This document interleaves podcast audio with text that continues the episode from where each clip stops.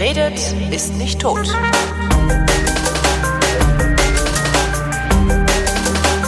Willkommen zu einer völlig neuen Ausgabe der völlig neuartigen, retrofuturistischen, ironisch-modernen, geil-urbanen Unterhaltungsmatinee mit kryptozoologischer, radikal-pazifistischer Tradition, die fast alle Fragen vrindheitsgemäß jedoch garantiert nicht zeitnah beantwortet, die an fragen.vrind.de geschickt werden. Hier ist die erste Vrindheit 2018 mit Alexandra Tobor. Und Holger Klein. Guten Tag. Guten Tag, Na, alles gut Gute im reingerutscht? Neuen. Ja, bin gut Ich- rausgeflutscht. Ich habe ja immer so ein bisschen das Problem, dass ich immer nicht weiß, was ich sagen soll. Frohes neues Jahr, gutes neues Jahr, gesundes neues Jahr, glückliches neues Jahr. Was sagt man? Äh, Irgendwie finde ich klingt alles äh, irgendwie komisch. Ja, ich hasse diese Floskel sowieso. Ich finde das so, das ist für mich eine Zumutung, dass ich jetzt immer dran denken muss, dass ich auch jedem ein frohes neues Jahr wünsche. Das könnte man sich doch auch sparen, oder? Das ist doch klar, Ja, dass ich niemandem ein schlechtes neues Jahr wünsche. Könnte man sich genauso sparen wie Silvesterpartys und Privatböllerei. Ja. Ja, so sieht's aus. Was ich ja echt erstaunlich, ist das bei euch auch so? Also es liegt ja dann überall, liegen ja die Böllerreste rum. Ich habe gefühlt noch nie so viele leere Patronenhülsen von Schreckschusswaffen rumliegen sehen wie dieses Jahr. Ehrlich? Ja. Hui. Also ich muss sagen, dass ich hier von dem Müll nichts mitbekomme. Ähm, der ist jetzt schon weg. Ich guck gerade aus dem Fenster. Da liegt noch ein bisschen was rum, aber also irgendwie von dem Müllberg ist das weit entfernt. Also ich kann Nein, hier Müllberg habe ich hier auch nicht bei mir in der Siedlung. Das ist entspannt. Ja. zum Thema Böllerei habe ich nichts zu melden, aber ich habe eine wichtige Durchsage zu machen. Du hast eine wichtige Durchsage zu machen. Ja, die habe ich hier schon mal gemacht, aber Ja. das ist nur so ein kleiner Reminder. Und zwar habe ich ja eine Lesung am Mhm. 16.01. in Mainz im Landesmuseum Mainz um 18 Uhr. Und ich freue mich immer über Füllmaterial aus der Vrindheit. Also nicht Material, das ist natürlich menschenverachtend. Menschenmaterial, Ich, ich genau. meine selbstverständlich. Meine lieben Hörerinnen und Hörer, über die freue ich mich. Wenn Sie ein bisschen dieses äh, normale Publikum, das aus Verzweifelten besteht, bereichern, Mhm. bereichern durch ihre Anwesenheit und wie ich schon sagte, bringt Deko-Gegenstände mit. Oder du sagtest das. Du sagtest das damals scherzhaft, als ich gesagt habe, dass ich in der Regel eine Ananas bei mir habe auf Lesungen. Mhm. Wahrscheinlich erinnerst du dich an gar nichts mehr, stimmt? Genau. Ja, habe ich mir gedacht. Jedenfalls, Ich wollte gerade schon ähm, fragen, eine Ananas? Und dann habe ich mir gedacht, wahrscheinlich habe ich genau das schon mal gesagt. Genau. Mhm. Wie auch immer, ich kenne die Räumlichkeiten des Landesmuseums nicht. Ähm, ich habe jetzt mal ein bisschen Bilder gegoogelt und es könnte sein, dass das alles in so einer weißen Katakombe stattfindet. Ui. Also äh, Deko gibt es nicht viel. Ihr könnt Deko mitbringen. Äh, am besten irgendwelche Gegenstände, die ihr mit Polen oder Deutschland assoziiert oder mit dem Westen oder dem Osten. Vielleicht hat ja jemand noch irgend so eine komische kommunistische Gedenkmedaille oder sowas. Oder äh, andere Südfrüchte, ja. Ich freue mich immer über Südfrüchte. Südfrüchte. Ist das so ein Herkunftsding? äh, ja, Südfrüchte gab's halt nicht im Osten. Ja. Deswegen nehme ich auch die Ananas immer mit zu den Lesungen, um äh, das visuell nochmal so deutlich zu machen, dass das ein Ding der Unmöglichkeit war. Dass Brauche das ich wenigstens nicht nach der Ananas zu fragen. Das ist doch schon mal gut. Ja. mich hingegen, Naja, also mich, mich ja, hingegen, nee, nee. Nee, äh, bitte, bitte, Frau Tuber, bitte. war awkward. Bitte, bitte. Nein, bitte du, bitte. Nein, das war extrem misslungen. Ich hatte wirklich nichts mehr zu sagen. Ja, jetzt musste es aber. Ja, mich hingegen erreichen erste Interviewanfragen ähm, zu meinem neuen Buch. Ja, Ernsthaft. Ach, das musst du, komm bitte, vertiefe das. Äh, von welcher Seite kommt diese nein, Anfragen? nein, das war jetzt, also ich habe eine eine Anfrage, zu- eine Lesung zu halten bekommen. Ähm, eine Anfrage, eine Lesung zu halten und eine Interviewanfrage zum neuen Buch, äh, und zwar von, es ist ja egal, weil äh, findet ja nicht statt, also da wird es auch sicherlich kein Interview geben und mit Sicherheit auch keine Lesung, obwohl das mit der Lesung, da habe ich dann kurzfristig gedacht, oder kurzzeitig, hm, vielleicht mache Ja. ich, vielleicht sage ich das Boah, einfach Holger, zu und dann tut mir das alles ein und dann komme ich dann und sage, Edgy Badge. Ich hab, hey, aber weißt du, was ich schon, weißt du, was ich mir mal überlegt habe? Hm? Ich bin ja immer dagegen, wenn du sagst, ja, lass mal die Vrindheit live machen, weil ich habe halt keinen Bock drauf. Ich Du- will du nicht die Vrindheit Menschen, live ja. machen. Nein, ich hasse nicht Menschen, das ist nicht das Ding. Ich hasse es, fotografiert, gefilmt und betwittert zu werden. Und äh, das dass man das halt dann überall äh, streamen kann und so, das mag ich einfach nicht. Da geht auch so diese Wohnzimmerstimmung verloren, die ich sehr schätze. Also ich kann wirklich, ich kann einen Saal von 100 Leuten meinetwegen füllen oder 200 und das ist mir alles recht. Ich habe überhaupt kein Problem damit. Aber so, sobald da Leute sitzen, die alle auf ihr Handy starren und live twittern, was ich da gerade sage oder was du sagst oder äh, Hashtag Konferenz, leck mich am Arsch, habe ich einfach keinen Bock drauf. Und ich habe mir letztens ähm, so überlegt, ob wir denn nicht mal äh, so eine Podcaster-Lesung machen könnten, weil ich schreibe Bücher, die Kada schreibt Bücher und du hast das Buch zwar nicht geschrieben, aber wäre es so undenkbar, einfach mal ein kleines Textchen von dir vorzulesen? Nee, natürlich nicht. Du könntest ja durchaus über ein bestimmtes Thema was lesen. Zum Aber- Beispiel, weiß ich nicht, vielleicht hast du äh, äh, über Verschwörungstheorien ähm, ein Kapitel angefangen. Aber wo bleibt denn da die Unterhaltung? Also das Schöne an der Vrindheit ist ja, dass es äh, doch gerne mal sich ins Absurde steigert. Das Ja, ist ja das so meine ja Hoffnung dabei ist ja verbinden. meine Hoffnung dabei ist ja, wenn wir sagen, wir machen die Vrindheit live und das Publikum darf sagen, darf die Fragen stellen live, äh, dass das ja, dass es dann halt irgendwie automatisch lustig wird, weil wir halt Deppen sind, die so tun, als hätten wir zu jedem eine Ahnung. Und das ist so bei einer Lesung, das ist ja dann wieder so, weißt du, das ist dann wieder so so wie nennt man das denn? Das ist dann so das ist dann so durch äh, äh, choreografiert von vornherein. Ja, das mag ich, aber man kann es ja auch so machen, dass äh, durchchoreografiertes und sehr spontanes einander abwechseln. Dann ist es nämlich eine gute Mischung. So Dann mache ich das bei Kunst. meinen Lesungen immer. Ich lese ein bisschen und dann wird gelabert. Dann lese ich wieder ein bisschen, dann zeige ich Bilder und dann lasse ich mich mit Südfrüchten bewerfen.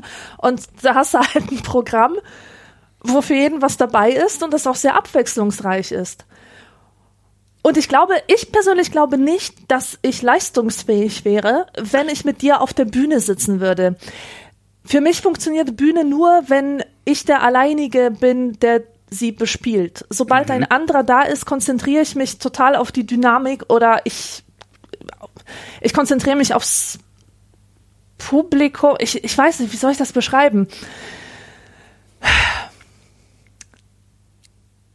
Ich, ich glaube, ich könnte das nicht. Ich glaube, ich könnte nicht mit dir spontan rumlabern auf der Bühne, weil mich das Außenrum viel zu sehr ablenken würde.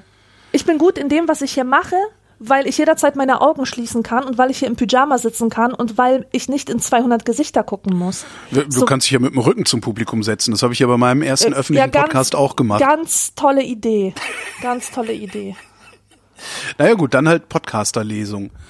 Ja, weiß lese nicht. ich- Ich lese ich halt einfach, irgendwas ich, vor. Also- ich will es einfach nur in den Raum stellen. Vielleicht würde es ja funktionieren. Man muss ja nicht, man muss ja nicht immer so experimentiert unfreudig sein und einfach nur alle Podcast-Formate in Real-Life-Format überführen. Man kann sich ja immer was Neues einfallen lassen. Ja, das ist ja Weil so mein Problem ja, mit öffentlich Podcasten, dass äh, einfach diese Ja. Übertragung dessen, was wir hier tun, ins, ins Real Life, finde ich immer nicht genug. Darum fände ich das bei der Vrindheit halt gerade geil, weil die Vrindheit eigentlich eine Publikumsveranstaltung ist. Ja. Aber gut, ja. Ja, ich kann es mir einfach nicht vorstellen. Es Wird's würde halt irgendjemand wird's filmen und auf YouTube reinstellen. Und das ist, das ist eigentlich das Einzige, was ich nicht möchte. Ja. Und das kriegst du, das kriegst du auch nicht ausgehebelt, ja. Nee. Also höchstens auf dem, wenn wir es auf dem Chaos Communication Kongress machen und dann das VOC, also das Video Operations Center, bitten, kein Video davon anzufertigen, dann kann das funktionieren. Ja. Ja.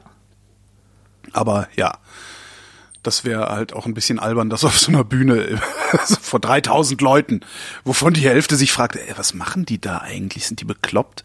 Obwohl das wiederum ganz lustig wäre. naja. Was sind Podcasts? Weißt du, Podcasts, ich, ich finde, Pod, das Geile an Podcasts ist, dass du jederzeit Stopp oder Pause drücken kannst. Und du kannst aus einer Veranstaltung nicht einfach so rein und raus gehen. Wenn die Leute das machen würden, fände ich es halt total unhöflich. Das geht mich auch nichts an. Was wir machen könnten, ist, wir könnten, ähm, aber dazu müsstest du zum Kongress kommen, wir könnten einen Tisch einrichten irgendwo, wo wir sitzen und wo immer nur einer vorbeikommen und eine Frage stellen darf und die erörtern wir dann. Und dann gehen wir erstmal wieder einen Kaffee trinken oder sowas. Ja, das ist auch gut. Aber ja, nee, also ich, ich, ich weiß schon, ich krieg, ich krieg dich sowieso nicht dazu, dich auf eine große Bühne zu setzen, darum äh, wollte ich da auch nicht mehr ningeln. Aber Hammer, schön wär's gewesen. Mich, schön wär's du kriegst gewesen. mich in ein Stadion, solange keine Kameras auf mich gerichtet sind. Ja, aber das äh, ist leider heutzutage nicht mehr vermeidbar. Genau. Ja. Also, uncoole Alex. Okay, echt wieder. voll lame. ja. Das ganze Netz voller Selfies, aber da kriegst du dann, naja. Na, dann kommen wir zu den Fragen. Weil passiert ist ja eh nicht viel. Also jedenfalls Weihnachten, Neujahr. Ich finde ja, wie findest du, hast du Silvester gefeiert? Ich finde ja Silvesterpartys immer kacke. Ich feiere doch nicht Silvester. Nein, Okay, natürlich cool. habe ich Silvester nicht gefeiert. Ich war Sehr zu gut. Hause und habe rumgehangen. Sehr gut, wie es sich gehört. Kommen wir zu den Fragen. Stefan schreibt, äh, kauft ihr Zucker von Ja oder von Südzucker? Rein chemisch dürfte da doch eigentlich kein Unterschied bestehen, oder? Ich wusste gar nicht, dass es zwischen dem Zucker von Ja und von Südzucker ist. Kommt der nicht von Südzucker? Ist das nicht egal? Ist doch Zucker. Das könnte sein, dass ja einfach nur die Abfälle von dem anderen nimmt. Den ja. Zuckerbruch. Und es ist absolut richtig, dass da chemisch kein Unterschied besteht. Aber vielleicht spielt es ja eine Rolle, wie fein der Zucker ist. Ich habe keine Ahnung. Vielleicht gibt es da Unterschiede. Wie Ich auch immer, das ist etwas für uns Normalverbraucher von Zucker ist das nicht bedeutsam. Wenn wir Bäcker wären, vielleicht würde das da einen Unterschied machen, wie fein der Zucker ist. Ich habe mir auch ehrlich gesagt noch nie Gedanken darüber gemacht, was ich für Zucker kaufe. Ich merke halt irgendwie alle drei Jahre mal, oh, kein Zucker.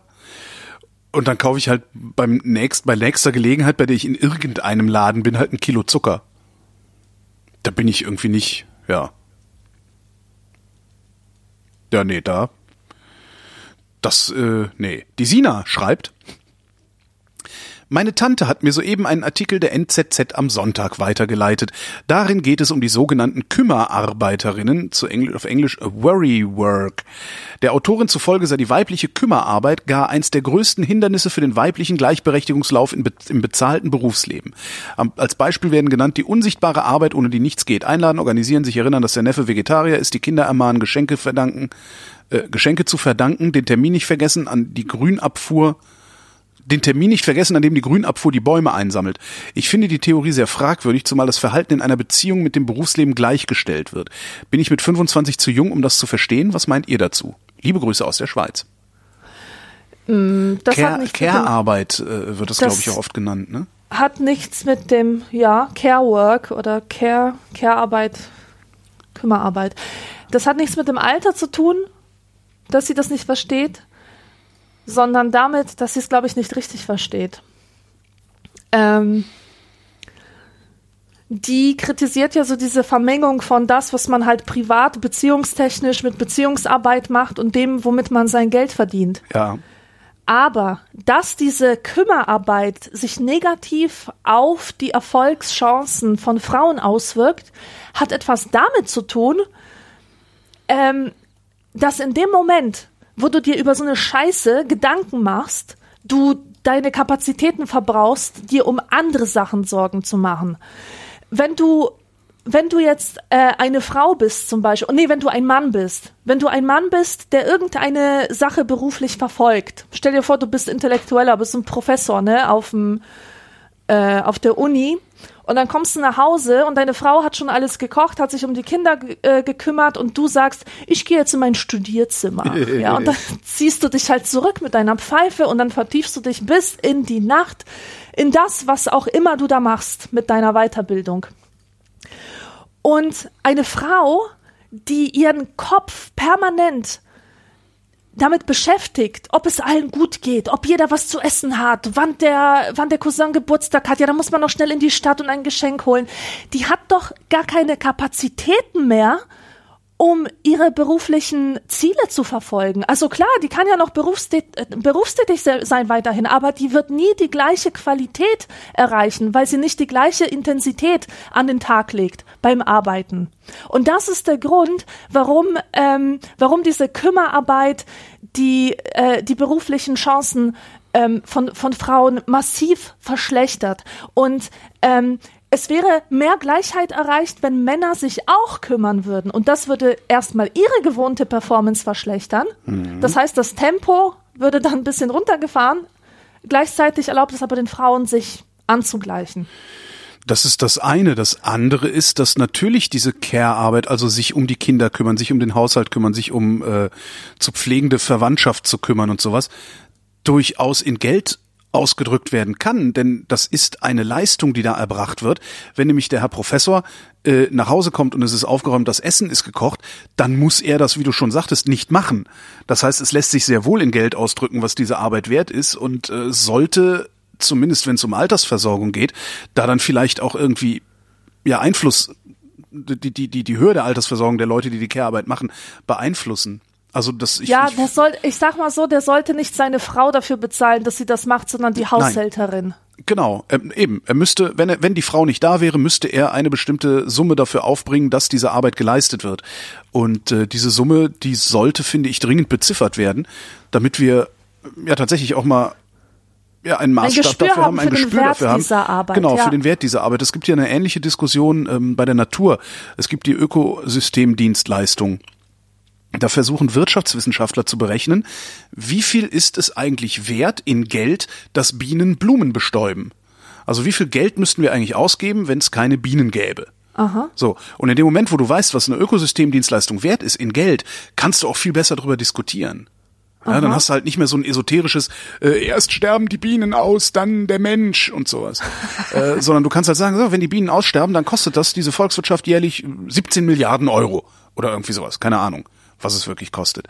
Ähm, ich finde das sehr, sehr gut und wichtig, einfach um Vergleichbarkeit auch herzustellen und um ja auch politisches Handeln dadurch sauber zu legitimieren. Also nicht durch Geraune zu legitimieren, sondern so zu legitimieren, dass man so, pass mal auf, ähm, die Arbeit, die deine Ehefrau dir abnimmt, ist pro Tag 150 Euro wert. Und jetzt gucken wir mal, wie wir das in die Rente zum Beispiel verbaut bekommen und so. Ähm, und gleichzeitig hast du ja auch immer noch so ein Problem des, ja, des Sozialprestiges. Ja, die ist nur Hausfrau. Ja, ja, genau. Aber in dem Moment, wo du beziffern kannst, ja, die ist nur Hausfrau, aber die Arbeit einer Hausfrau ist jährlich, keine Ahnung, 56.000 Euro wert. In dem Moment äh, wird das dann halt auch nicht mehr so herabgewürdigt. Ja, genau.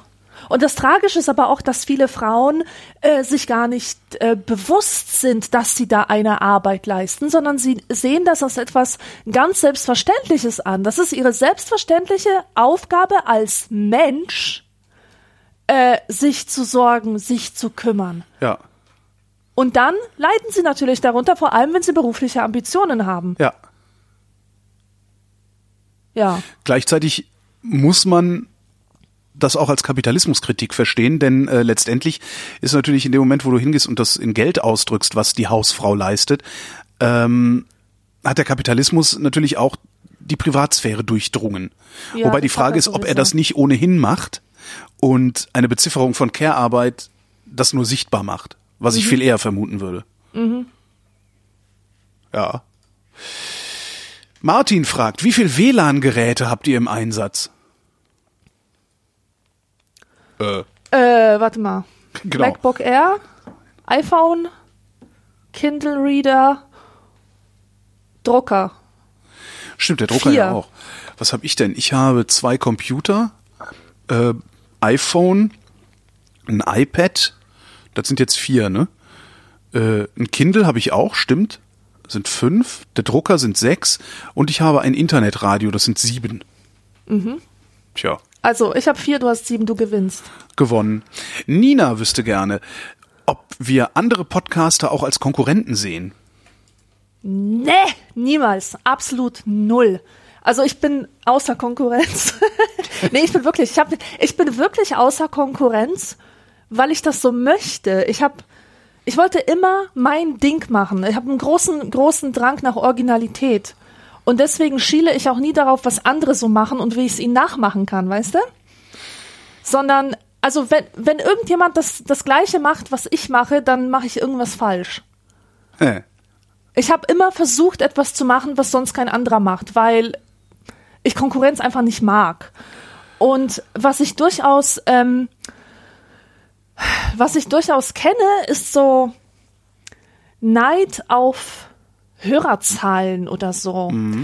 Aber ah, ich weiß nicht. Ich wollte vor vor drei vor drei Jahren ungefähr wollte ich so eine Podcast-Reihe machen zum Thema Hochsensibilität. Mir ist es nämlich extrem wichtig, dass das Thema mal aus einer wissenschaftlichen und rationalen also Thinking Mans äh, Perspektive Ja. beleuchtet wird, weil das das Thema gibt es und es wurde massiv vereinnahmt von Esoterikspinnern Mhm. auf der einen Seite und von solchen Bullshit-Coaches. Ja. Gibt's Weißt da überhaupt, so- gibt's da überhaupt so- Arbeiten drüber? Also seriöse Arbeiten? Ja, gibt es. Okay. Mittlerweile schon. Es gibt auf jeden Fall sehr viel klügere Arten, da, über das Thema zu sprechen, Ja. als dies halt getan wird. Ja. Und ähm, ich habe letztens mit großem Schrecken festgestellt, dass es mittlerweile auf dem deutschen Markt sehr viele Podcasts zum Thema Hochsensibilität gibt und die sind Die kommen aber alle aus diesem. Live-Coaching, aus die dieser sind Live-Coaching-Ecke. So, ne? oh, ich kann sie nicht ertragen. Ich könnte jedes Mal das Telefon gegen die Wand schmeißen, wenn ich da mal wieder reinhöre. Das sind solche Leute, die ähm, den Hörer mit du ansprechen. Mhm.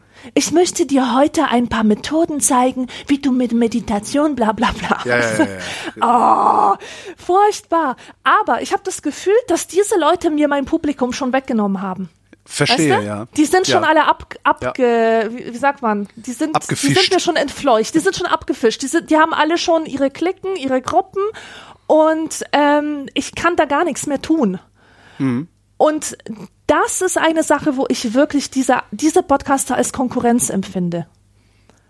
Ähm, also mit dem Ergebnis aber, dass ich gedacht habe, na, ich will diese, ich will mich dieser Konkurrenz nicht stellen. Ich, ich will denn jetzt nicht beweisen, dass ich es besser mache, weil die haben ja eh schon alle abgefangen. Ja. Und weißt du?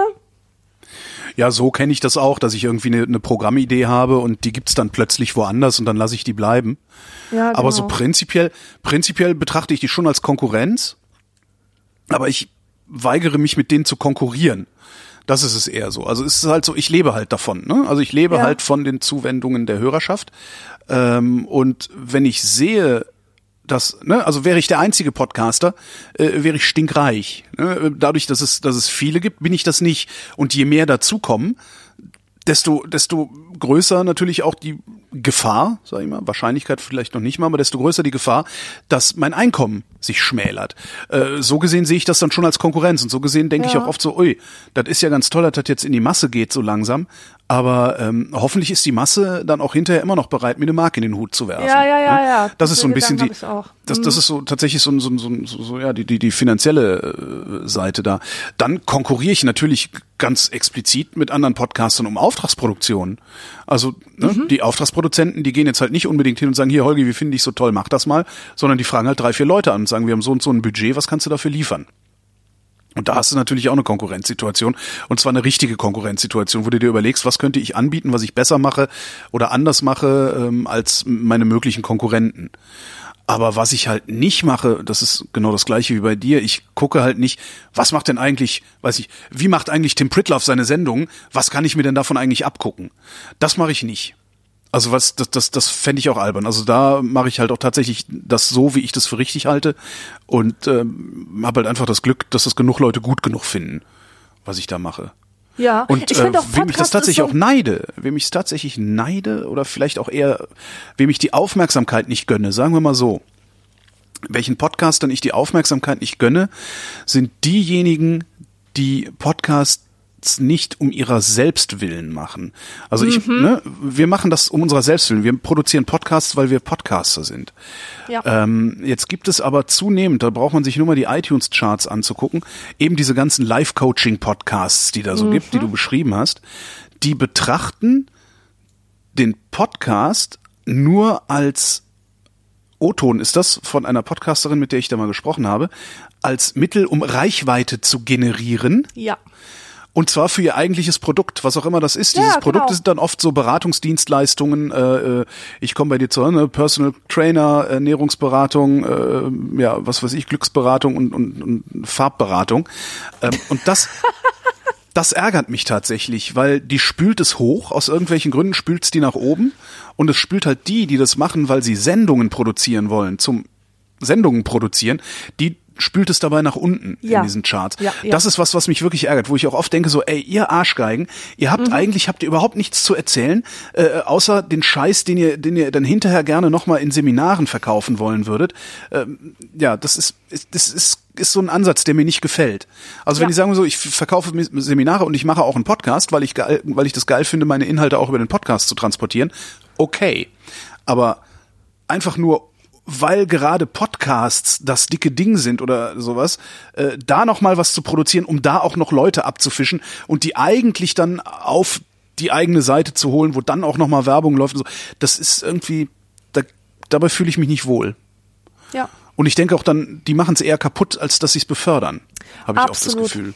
Ja. Wobei, das wird auch äh, eher die Zeit zeigen. Ob das äh, wirklich so ist, müssen wir sehen.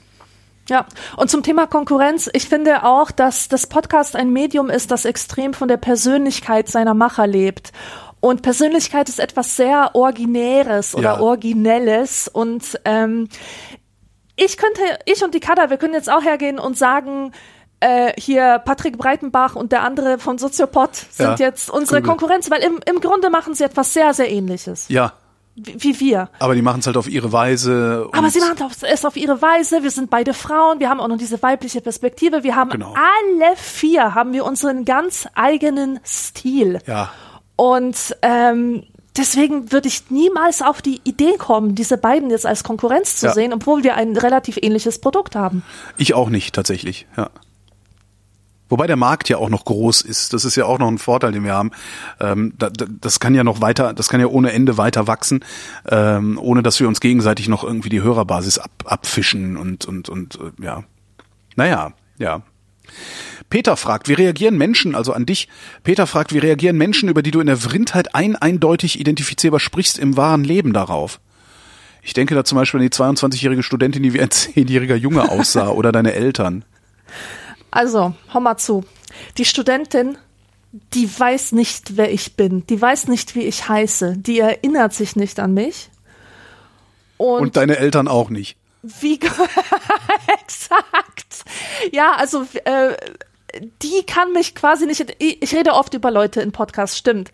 Aber das sind Leute, von denen ich zu 90 Prozent sicher bin, dass sie keine Podcast-Hörer sind und schon gar nicht die Vrindheit hören und mich auch gar nicht jetzt identifizieren würden, weil sie äh, so weit in meiner Vergangenheit zurückliegen, dass das einfach keine Connection mehr besteht. Und wenn ich über meine Eltern rede, Ganz ehrlich, ich kann mich nicht daran erinnern, irgendwas super Schlimmes in der Vrindheit über meine Eltern gesagt zu haben. Also, Die hören das hier? meine Mutter hört hin und wieder die Vrindheit, mein Vater auch. Krass. Ist ja ein Ding. Habe ich Ja, letzte cool. Sendung schon erzählt, aber gut. Echt? Habe ich wohl vergessen. Ja. Nee, also, ähm, echt? Ich meine, äh, das wird mich jetzt interessieren.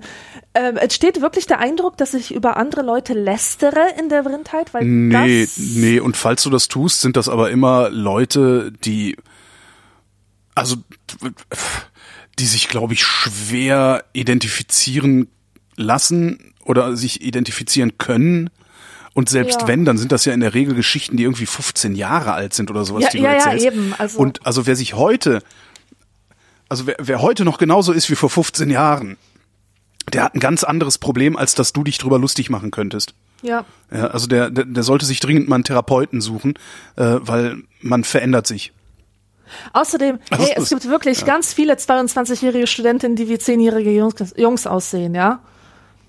Und, Ja, und wenn ich über Leute aus meiner Vergangenheit spreche, dann sage ich auch nicht ihren Namen. Nee, eben. Ich glaube, der, der konkreteste Name, den du je genannt hattest, war Deathlev. Das, Äh, ja.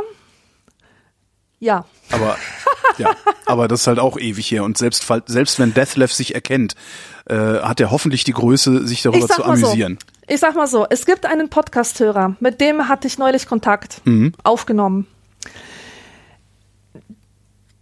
Der ist mit Deathlift befreundet. Nee, echt?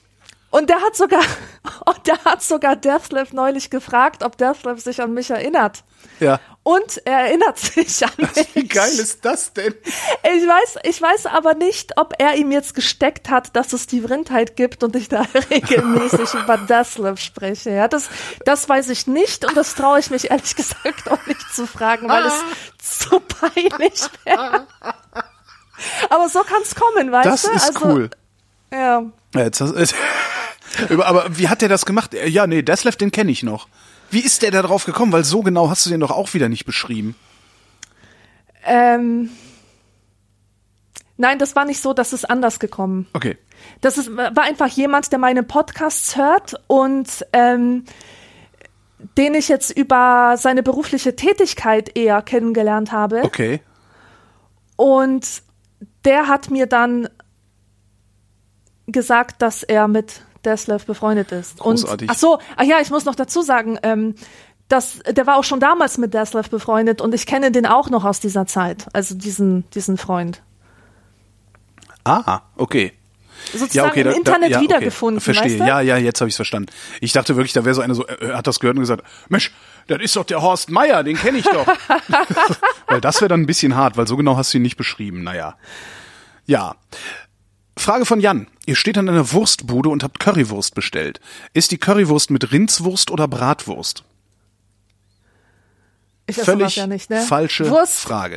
Ekelt mich. Was ist überhaupt der Unterschied? Ich habe keine Ahnung Es gibt von keinen Wurst. Unterschied. Würde mehr Wissen über Wurst meine Wurstangst abbauen? Es gibt zwischen Rindswurst und Bratwurst gibt es keinen Unterschied. Ähm, worunter, wo es einen Unterschied gibt, ist Rindswurst und Schweinswurst. Ne? Ob das aus dem Rind oder aus dem Schwein gemacht wird. Und es gibt einen Unterschied zwischen Bratwurst und Brühwurst. Denn in einer Bratwurst ist in, im Darm Brät. Ja? In einer Brühwurst ist im Darm auch Brät. Es ist oft sehr, es ist oft feiner. Also Brühwurst ist so klassisch so hier, ne, Knackwurst, ne, so Deutschländerwürstchen. So, das ist eine Brühwurst. So, ähm, in der Brühwurst ist das Brät oft feiner als in der in der ähm, Bratwurst. Ähm, aber vor allen Dingen ist die Brühwurst gebrüht, bevor sie gebraten wird. Und die Bratwurst, da ist halt das Brät einfach so drin. Die kann auch mal geräuchert sein oder sonst was, aber sie ist halt äh, nicht gebrüht. Darum ist es eine Bratwurst. Ähm, ja, das ist der Unterschied. Ja? So. Okay, das heißt, die Frage muss das lauten. Wissen über Wurst hat meine Angst vor Wurst nicht abgebaut. Die Frage muss also lauten, vergrößert. ist die Currywurst eine Brühwurst oder eine Bratwurst? Oder die Frage muss lauten, ist die Currywurst eine Rindswurst oder eine Schweinswurst? Lieber Jan, stell die Frage doch nochmal. Ähm, Also das war diese Frage war einfach kategorisch falsch. Genau. Ka kategorischer genau. Fehler. Ich weiß jetzt nicht, was er wissen will. Ob er jetzt wissen will, äh, ob ich, ob ich eine, eine, eine, eine ja, ob, ob ich eine Schweins- oder Rindwurst oder ob ich eine Brat- oder Brühwurst als Currywurst haben will, das äh, müsste er dann nochmal fragen. Ähm, fragen kannst du das, mein lieber Jan? Fragen.vrind.de ist die einzige Adresse, unter der Fragen eingeliefert werden so, dürfen. Und wenn du Glück Die hast, dann, einzigste. die einzigste, die allereinzigste. Und wenn du Glück hast, beantworten wir diese Frage sogar genauso zeitnah wie deine letzte Frage. Äh, die ist vom 14.01.2016. Das ist ja ein knappes Jahr. Das wird ja wohl, das geht ja noch. So. Robert schreibt, besonders reifer, stinkender Käse gilt unter Feinschmeckern als Delikatesse. Bei euch auch? Ich mag Käse ja generell ganz gern und ich hasse den Geruch natürlich, Ja? aber es schmeckt sehr gut. Macht alles wieder wett. Der Geschmack von Stinkkäse macht den Geruch wieder wett. Ich finde ja den Geruch von Stinkkäse auch gar nicht schlimm. Und ja, äh, je, je, je stärker er stinkt, desto würziger ist er ja in der Regel. Und desto geiler finde ich den eigentlich auch, ja. Also, kennst du Epoisse? Das ist halt so ein Käse, ist also ein Weichkäse, so ein bisschen Camembert-esk ist der. Und der ist halt wirklich erst geil, wenn der einmal komplett durchgereift ist. Und dann müssen sie ihn im Käseladen in kleinen Plastiktöpfchen verkaufen, weil der echt wegläuft. Also den kannst du auf den Tisch legen, dann macht der und breitet sich einmal über den gesamten Tisch aus. Kann ich nur dringend empfehlen. Ja, also ja, stinkender Käse gilt bei mir als Delikatesse, aber auch. Hallo. Mhm. Der Magnus hat gerade das Bad geputzt und würde gerne wissen, was sind bemerkenswerte Erkenntnisse, die ihr unter der Dusche oder in der Wanne erlangt habt? Interessant, dass er das beides zusammen erwähnt, die Dusche und die Wanne, weil ich habe nämlich gemerkt, dass ich diesen Effekt, den viele Leute beschreiben, dass sie beim Duschen eine geile Idee haben oder dass sie Probleme lösen können. Ich habe diesen Effekt nur beim Duschen und ich habe das immer mit diesem Rauschen des Wassers in Verbindung gebracht. Weißt du, so dieses Rauschen, was was dich in so eine Muster in so einen Mustererkennungsmodus Ja. bringt. Genau. Und das das fällt halt total flach, wenn ich in der Wanne liege. Wenn ich in der Wanne liege, dann höre ich halt meistens Musik und dann ist alles, was ich im Kopf habe, sind Bilder. Also so cineastische Bilder oder sowas. Aber es sind keine Gedanken. Das habe ich nur unter der Dusche. Ist das hab bei dat- dir? Ich habe das gar nicht. Also beim, beim Duschen oder beim Baden. Baden tue ich eh selten, weil meine Wanne zu kurz ist. Da ist dann entweder es mit einem halben Oberkörper draußen oder mit den Beinen. Und das ist dann immer ein bisschen ungemütlich. Äh, ich habe beim Duschen überhaupt keine Erkenntnisse.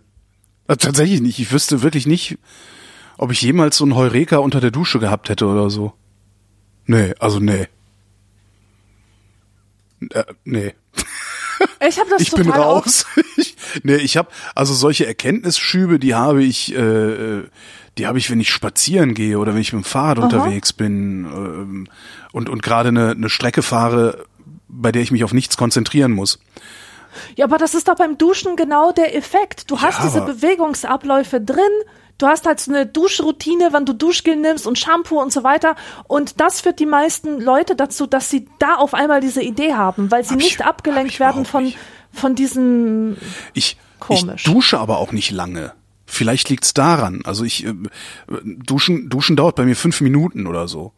boah, Und- Leute, die lange duschen, das ist ein Mysterium für Nee, mich. das ist kein es gibt Myster- Leute, die Achso. duschen eine halbe Stunde. Ja, Warum machen die das? Freund von mir duscht eine halbe Stunde und beschwert sich, was total lustig ist, der hat einen Durchlauferhitzer, duscht Ja. eine halbe Stunde und beschwert sich die ganze Zeit über seine Stromrechnung. Ich finde das so Ja. lustig. Boah, ich habe so eine Stromrechnung. Nee, ich kann das auch nicht. Also weiß ich nicht, wenn ich eine geile Dusche hätte, könnte ich, würde ich das vielleicht auch machen, keine Ahnung. Aber ich habe halt eine total ungeile Dusche, weil es ist eine zu kurze Badewanne, äh, die auch nicht so breit ist, dass man sich da groß verteilen könnte drin. Ähm, ja, und dann halt so ein, so ein Duschvorhang. Und weil die Badewanne auch nicht an einer, in einer Ecke steht, sondern an der Längswand, ähm, muss ich den Duschvorhang auch noch so U, über so ein U-Profil da oben drum machen. Und ach, das ist alles nicht. Das meiste, was ich denke, wenn ich dusche, ist, hier könntest du auch mal wieder sauber machen. Oder irgendwie sowas. So Erkenntnis kommt da überhaupt nicht bei rum bei mir. Julia möchte wissen, ist es Paranoia, dass ich die Frontkameras meiner technischen Geräte, also Smartphone, iMac, Tablet, abklebe? Macht ihr das auch? Ja, es ist Paranoia, ich mach das nicht. Es ist Paranoia, ich mache das auch. Allerdings äh, tatsächlich nur bei meinen Computern, äh, beim iPhone nicht. Dazu benutze ich diese Kamera zu häufig. Ähm, und beim iPad habe ich ja ehrlich gesagt noch gar nicht drüber nachgedacht, aber da ist ja auch eine Kamera, stimmt. Ja, also bei den Rechnern mache ich das. Ich weiß gar nicht, ob das überhaupt noch sinnvoll ist. Im Zweifelsfall ist es sinnvoll. Tim wüsste gerne, was haltet ihr von Reddit? Ja, ist ganz lustig, ne? Ich finde aber Quora besser. Ähm, Erklär, weil ich habe ein paar Mal auf Reddit geguckt und ich habe das nie wirklich verstanden. ehrlich gesagt, ich weiß auch nicht, was es ist. Weder das eine noch das andere. Ich habe keine Ahnung, wozu das gut ist, wer das nutzt und was überhaupt die Idee dahinter ist. Ich lande auf diesen Seiten aber immer, wenn ich nach einer Frage google, wo ich weiß, dass die mir nicht von irgendwelchen Internetartikeln von Zeitungen am besten beantwortet wird, sondern von Leuten, die konkret ein Problem haben oder sich mit irgendeiner Sache sehr gut auskennen. Da lande ich dann meistens auf Reddit oder Quora. Und ich glaube, die haben beide, also Quora hat es auf jeden Fall, so ein Upvoting-System. Das hat Reddit das, auch, ja. Das, genau, dass besonders qualitative Antworten eben ganz vorne stehen. Und ich finde das super angenehm. Wenn du so ein sehr spezifisches Problem hast, keine Ahnung, mit, mit irgendein, mit, mit irgendeiner psychischen Störung, an der Ja, du leidest ja. halt, ja, dann kannst du, äh, kannst du da ganz schnell Erfahrungsberichte und so ähm, dir ergoogeln. Okay, aber so, also ich habe ein paar Mal versucht, reddit.com, also dahin zu gehen und zu versuchen, das als eine gute Informationsquelle oder als so eine, so eine regelmäßige Informationsquelle für mich zu benutzen. Und es ist mir bisher noch nicht gelungen, die Struktur so zu durchdringen oder die, die, die Struktur und die Dynamik davon zu, so zu durchdringen, dass ich Reddit in meinen normalen ja, Informationsalltag integriert kriegte. Ich habe die ganze Zeit nur das Gefühl, dass ich da irgendwas, dass ich irgendwas verpasse. Also ich habe die so ganze Ding, Zeit, ne? ich habe Ja. die ganze Zeit das Gefühl, dass Reddit eine gute Quelle sein könnte, weil ich viele Leute kenne, die das regelmäßig benutzen. Ähm, ich habe das Gefühl, dass es eine gute Quelle sein könnte und dass ich mir was vergebe, dadurch, dass ich es nicht regelmäßig benutze. Aber Mhm. immer wenn ich versuche es zu benutzen, fehlt mir irgendwie ja die, wie nennt man das denn? Die Metapher die ich im realen Leben anwenden könnte. Also Skype ist die Metapher das Telefon, ne, sowas. Also ich habe irgendwie ja, eine Webseite ist die Metapher die Zeitung, wenn man so will. Und irgendwie fehlt mir das bei Reddit. Ich, ich, ich habe dazu überhaupt keine Meinung tatsächlich. Ich find's weder doof noch gut, weil ich äh, noch nicht verstanden habe, was das tut und was es mir nutzen oder schaden könnte. Hm. Katrin fragt. Oh, sie fragt mich, spendest du immer noch fleißig bei Share the Meal? Ja. Kennst du? Ja, kenne ich. Okay, machst Kenne ich, du? hast du ja oft genug beworben. Ja, genau. Nein, mache ich nicht. Mach mal, warum machst du das nicht? Äh, können wir später drüber reden. Okay. Ich hasse arme Menschen. Aber das kann man öffentlich heutzutage ja nicht sagen. Äh, nächste Frage kommt von Nina. Die wüsste gerne, ob wir den Martin schon mal persönlich kennengelernt hätten. Ich kenne den nicht. Kennst du den? Äh, ich meine, ich kenne den Martin. Also ist es der Martin, der immer die, die Fragen schickt, ne? Ja, doch, den kenne ich. Aber das ist nicht der Mathepauker. Doch, ich glaube schon, oder? Ist das nicht der. Mathepauker? Ich meine schon. Huh. Also, doch, ich meine, Martin wäre der Mathepauker. Jetzt hast du mich verunsichert. Doch, ich kenne den. So. Alexander fragt, warum ist es unsere Pflicht, Leute zu verschiedenen Anlässen zu beschenken? Die Frage geht noch weiter. Ich empfinde es als lästig, sowohl zu beschenken als auch beschenkt zu werden. Ja, okay, aber ja. Ja, ich finde das wichtig. Findest du wichtig? Das finde ich jetzt wichtig. Also ich kriege ja gern Geschenke. Ja, ich weiß. Und deswegen Und ich finde ich auch wichtig, dass gern jemand äh, zu Wort kommt, der nicht gerne Geschenke bekommt, der sagt, die sind eine Zumutung. Ich kann das sehr gut verstehen. Echt, du ich kriegst krieg nicht gern Geschenke? Hör mal, Laschprodukte, leck mich am Arsch. Diese Stinkseifen. Weißt du, wie oft ich sowas bekomme? Ich hasse es. Oder irgendwelche Edelsteine, Halbedelsteine mit irgendwelchen magischen Ja gut, Wirkungen. das sind doch keine Geschenke, das ist Trash. Oh, Also ja, aber ich, aber ich krieg das als Geschenk überreicht. Das ist ja das Okay, Schlimme. Das ist, das ist falsch. Das und, ist so ja, falsch. und, und sowas ist für mich wirklich extrem Ja. be- belastend, muss ja, ich sagen. ja, das wär's bei mir auch. Ja, ja. Und ich habe auch, ich habe auch irgendwie nicht den Nerv oder nicht den Mut oder nicht den, keine Ahnung, was man dazu braucht, zu sagen, ich hasse Laschseifen. Ich hasse sie einfach. Dieser Gestank, das ist nicht, mir ist das auch vollkommen schleierhaft, wie man, wie man. Körperpflegeprodukte, wie man, wie man parfümierte Körperpflegeprodukte benutzen kann. Das macht mich fertig. Das Ja. ertrage ich gerade mal noch bei Handcreme. Punkt. Ja, ansonsten, ja. Doch, es gibt, es gab mal ein parfümiertes Duschgel, das ich total geil fand, aber das gibt's nur in Spanien. Und das, äh, das roch aber auch sehr dezent und hat mich an ein Eau de Toilette aus meiner, aus meiner Jugend erinnert, der Geruch. Ich weiß leider nicht mehr, wie es Eau de Toilette heißt. Ansonsten, ich benutze ja Duftwasser, also ich benutze ja Eau de Toilette. Aber da bestimme ich halt selber den Geruch und die Intensität. Ja. Und wenn das aber die Seife ist, die du jeden Tag benutzt, ich würde irre werden davon. Ja, ja. Ja, ja, das ist also das ist nicht schön. Es ist es ist äh, ganz ganz schlecht von geschmacklosen Leuten geschmackslos, geschmacklose Geschenke äh, zu bekommen oder von solchen Sinneslegasthenikern äh, äh, sinnlich überforderndes. Ja. Ähm, und ich kann auch aus anderen Gründen verstehen, warum man nicht, nicht gerne beschenkt wird. Ähm, es gibt Leute in meinem Freundesbekannten- und Familienkreis, die ich als unbeschenkbar bezeichnen würde. Das gibt's nicht. Das, äh, ich, ich weiß es nicht. Ja. Selbst meine Eltern Ja, sind sein. beschenkbar und das Ja, sind die okay. bescheidensten, zufriedensten Menschen, die ich je in meinem Leben getroffen habe. Okay, gut, aber es, ähm, also ein, ein Dauerbrenner unter Geschenken ist ja das Buch. Und Ja, es gibt also- Leute, die, die Kannst du auch, empfinden, kannst auch einen Gutschein verschenken. Ja. Ja, ja, natürlich, aber Gutscheine sind halt scheiße. Und äh, wenn du ein Buch verschenkst, dann musst du erstmal sicher gehen, dass derjenige überhaupt gerne liest. Ja. Ähm, Bücher werden aber mittlerweile zu allen möglichen Anlässen, Hauptsache Buch verschenken, Buch verschenken, weil das ist ja wertig und so, ne? Und Ja, aber ähm, also ja, ein Buch, ich finde Buch ist meistens Ausdruck äh, Ausdruck dessen, dass man dass man sich eigentlich nicht für denjenigen interessiert. Also, wenn man nicht weiß, was man jemandem schenken soll, ein Buch zu schenken oder noch besser eine CD, das ist halt so, wo du denkst, ja, Ja, aber, aber, aber viele Leute geben sich ja große Mühe. Zum Beispiel, äh, gestern hatte ich eine Frau im Laden, die hat gesagt, mein Papa hat dieses Tille-Buch gelesen vom Kehlmann, das hat ihm so gut gefallen, so dieses Abenteuer Mhm. und, und, und Geschichtliche und bla. Und was kann ich dem schenken, was so ähnlich ist, was so eine ähnliche Thematik okay, hat oder so. dann das ist das ja, super. dann dann dann dann ist, steht, steckt da ja auch ein Gedanke dahinter. Aber wenn Ja, du wenn du irgendwie Platz eins der Spiegel Bestsellerliste einfach äh, hingelegt kriegst, dann steckt da überhaupt kein kein Gehirnschmalz. Genau. Ja klar. Und ich mache mir immer sehr viel Mühe, zum Beispiel Bücher für meine Eltern auszusuchen, dass, dass das so Sachen sind, die wirklich gute Literatur sind und wo ich weiß, es wird ihnen gefallen oder Mhm. Sachen, die einfach in der Region spielen, in der wir alle groß geworden sind und so.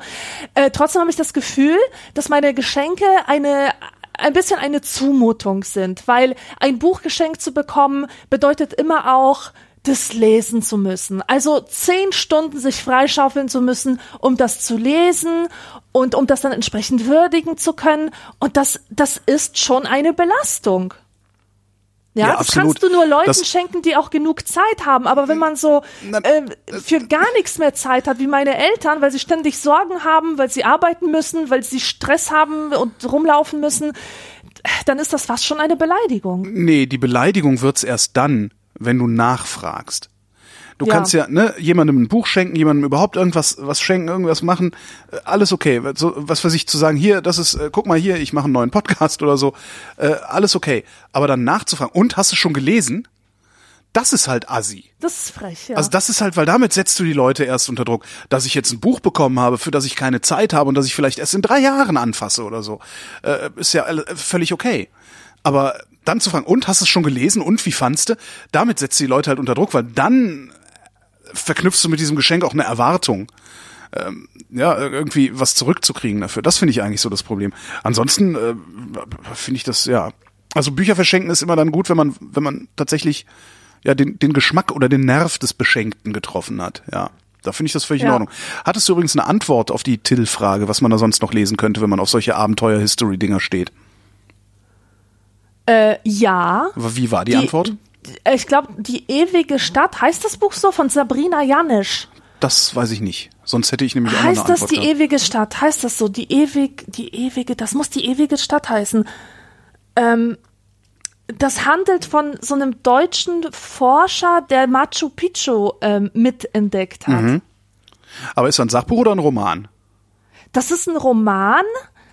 Ähm, allerdings ist es sehr gut recherchiert alles und liest sich stellenweise wie ein Sachbuch. Ja. Also, weißt du? Ja, es gab auch mal so ein, sowas ähnliches gab es auch mal über London, also praktisch die Geschichte der Stadt London äh, in, in mehreren, also ein riesen dickes Buch war das und die ist in mehreren Episoden erzählt worden. Ich krieg's nicht mehr zusammen. Ja. Nee, und sonst kannst du da immer, äh, also wer, wer Till gut fand, ich habe es gerade angefangen, wer Till gut fand, der mag Neil Stevensons barocken Zyklus lesen. Das Ich so, muss mal gerade hier be, ähm, berichtigen, die goldene Stadt. Die goldene Buch Von Stadt, Sabrina okay. Janisch. Hm. ja. Neil Stevenson, genau. Für, Ja, also das ist das das funktioniert auch total gut. Das ist auch so so äh, auch super recherchiert, aber eigentlich völlig absurd. Also weil die Leute, die da miteinander zu tun haben, haben sich nie getroffen, aber sie haben zur gleichen Zeit gelebt und sowas. Das ist schon schon sehr schön gemacht. Hm. Der Robert fragt: Ist wirklich jeder seines Glückes Schmied? Die Antwort ist ganz einfach. Ja, also Nein. Teil, ja, eigentlich schon, aber ob derjenige ein Stück Eisen bekommt und einen Ofen, in dem er es heiß machen kann und einen Amboss, das bestimmt die Gesellschaft. Mal ganz einfach ausgedrückt. Okay, Wenn ja, alle also- diesen Amboss besitzen würden und den Ofen und den Hammer, dann könnte jeder seines Richtig. eigenen Glückes Schmied sein, selbstverständlich. Das Problem ist, Aber- dass eben nicht alle Genau. Zugang zu dieser Werkstatt haben. Niemand ist eine Insel. Also niemand, niemand existiert unabhängig von den Bedingungen, unter denen er existiert. Ähm, darum ist ja auch diese Idee von, von Libertarismus äh, und, und Teilen des Liberalismus, also ne, was die FDP letztlich propagiert, jeder kann es schaffen, er muss sich nur anstrengen und so weiter, äh, völliger Unsinn. Ja, weil ähm, nicht jeder hat die gleichen Voraussetzungen. Gibt ein sehr schönes Video dazu. Ähm, ich weiß gar nicht, was das war. Auch irgendwas in den USA, wo sie auch irgendwie 50 Leute äh, da stehen haben und sagen so, wir machen jetzt ein Wettrennen. Wer als erster da hinten ankommt, kriegt diese diese 20 Dollar oder wie viel das ist. Ähm, jetzt treten bitte mal alle einen Schritt vor, die in einer intakten Familie aufge äh, aufgewachsen sind. Ich kann das Video. Ja, jetzt treten bitte mal alle vor, die, äh, weiß ich nicht, viel Taschengeld gekriegt haben und so. Und dann hast du auf einmal äh, diffundiert das so so aus und dann stehen auf einmal nur noch zwei Leute vorne oder so, äh, die tatsächlich die Chance haben, diese Kohle zu gewinnen. Alle anderen, die hinten stehen, sind dann halt die, die deren, deren Lebensverhältnisse halt nicht gut genug waren, um bessere Startbedingungen zu haben. Und das ist ja so ein Problem, was diese Gesellschaft finde ich, durchzieht. Also es gibt extrem oft Menschen, die behaupten, ähm, jeder sei seines Glückes Schmied und das dann in unterschiedlicher Formulierung bringen. Letztendlich sind es aber immer Menschen, die äh, wohlhabend, behütet und sonst wie aufgewachsen sind.